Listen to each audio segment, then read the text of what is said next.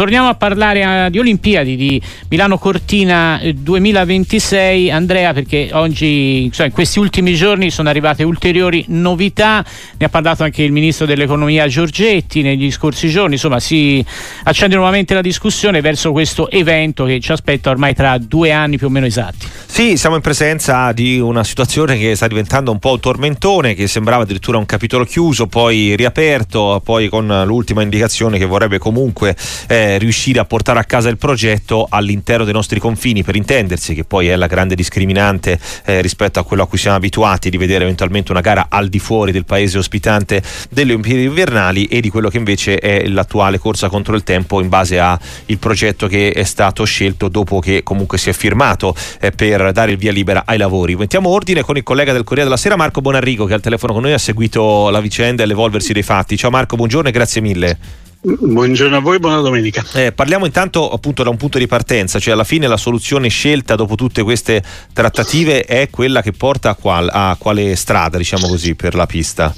Allora, diciamo che formalmente ancora non è ufficiale nel senso che la Fondazione Milano Cortina responsabile mh, mm, ultima del, mh, mm, dei giochi, deve ancora ratificare eh, l'appalto che eh, la Simico, che invece è la società operativa, ha firmato con la Pizzarotti, l'impresa costruttrice. Per cui diciamo che c'è un appalto pubblico che assegna alla città di Cortina la costruzione della pista, si attende forse domani, forse dopodomani, la firma della Fondazione che dice potete fare la pista olimpica a Cortina d'Ampezzo in 685 giorni, record del mondo perché nessuna eh. pista è stata mai costruita in meno di 900 giorni e, e, fermo restando che al CIO spetta poi il potere ultimo di dire guardate non va bene oppure eh, va bene. Per cui siamo in una situazione che io onestamente in tanti anni di, di giornalismo anche seguendo vicende infrastrutturali non ho mai, non ho mai visto prima.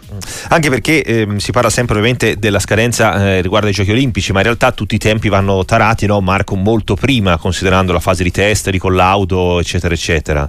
Esattamente, nel contratto c'è una clausola definita tassativa, quella che, che si chiama tecnicamente un milestone, che è la data del 15 marzo 2025, cioè tra un anno e un mese, esatto. eh, giorno entro il quale i Bob devono fare i test tecnici, cioè una settimana in cui Bob, slittini e skeleton di maschili e femminili devono scendere eh, in maniera molto accurata lungo la pista per verificare che la pista sia agibile possibile. Quindi vabbè, c'è un anno e un mese per rendere la pista perfettamente funzionante, salvo le opere eh, diciamo, di rifinitura, ed è un tempo veramente brevissimo. Eh, oltre ad avere questo problema uh, della tempistica, che già non è, non è poco, c'è eh, Marco Bonarigo, Corriere della Sera, mm. anche una ulteriore variabile di quelli che possono essere nuovi ricorsi pendenti su, su questa storia?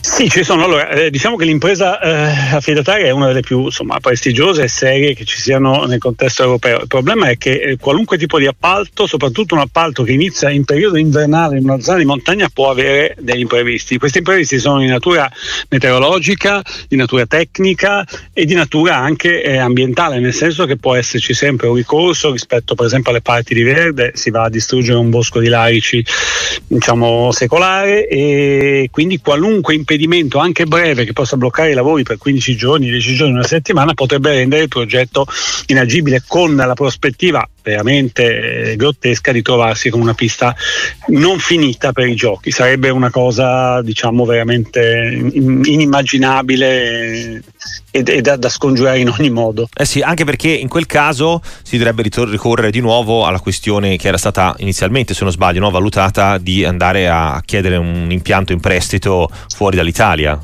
Sì, CIO questa l'ha già posta subito l'altro giorno, subito dopo la decisione con condizione tassativa. Un piano B fuori dall'Italia che loro considerano comunque prioritario deve essere tassativamente firmato. Quindi ci dovrà essere già una pista che sia Innsbruck, che sia addirittura la soluzione futuribile di Lake Placid che offre gratuitamente i suoi servizi, questa soluzione deve essere firmata in tempo, per cui se tra sei mesi, otto mesi, un anno succede qualcosa che impedisce eh, di portare a termine il progetto Cortina, ci deve essere un piano B che sposti tutti, eh, tutte le gare all'estero. Marco Bonarico, Corriere della Sera, prima di salutarti, un'obiezione che quando spesso abbiamo dato conto di queste notizie sul tema che ci arrivava tante volte ai nostri ascoltatori era eh, l'interrogarsi sul fatto che non si fosse, si può dire, imparato nulla da, da Torino 2006, anche a proposito di, di piste legate a Slettino e dintorni? Non si è imparato nulla a Torino 2006, secondo me non si è imparato nulla. Chi vive a Roma come me vede ancora lo scheletro della vela di Calatrava sulla piscina olimpica costruita e pagata mezzo miliardo di euro, c'è un buco con un tetto sopra e non si è imparato nemmeno moltissimo da Italia 90, secondo me con alcune strutture che sono non complete. Purtroppo è un problema ricorrente che ci portiamo avanti e adesso nel momento in cui il CIO dice legacy, cioè facciamo delle cose temporanee, facciamo delle cose che reggano al futuro e che siano utili alle nuove generazioni, questa cosa diventa sempre, sempre più pesante. E così come il fatto che, eh, sempre appunto per rispondere a un'obiezione spesso fatta, di andare su alcune strutture, vista in primis eh, dell'area di Torino, era tagliato fuori una volta che eh, si era creata la spaccatura sulla candidatura, corretto? Sì, diciamo che Torino poteva essere una soluzione a un prezzo ragionevole, soprattutto se veniva rimessa in piedi in maniera ecologica, però si è messa di mezzo la politica, Torino non faceva parte del pane iniziale, la politica ha contrapposto Lega e diciamo, Forza Italia, cioè due partiti di governo che però hanno interessi regionali diversi, per cui quella che poteva essere una possibilità, forse anche ragionevole, è sfumata, è sfumata rapidamente. Marco Bonarrigo, grazie davvero, buon lavoro al Corriere della Sera, a presto. A voi.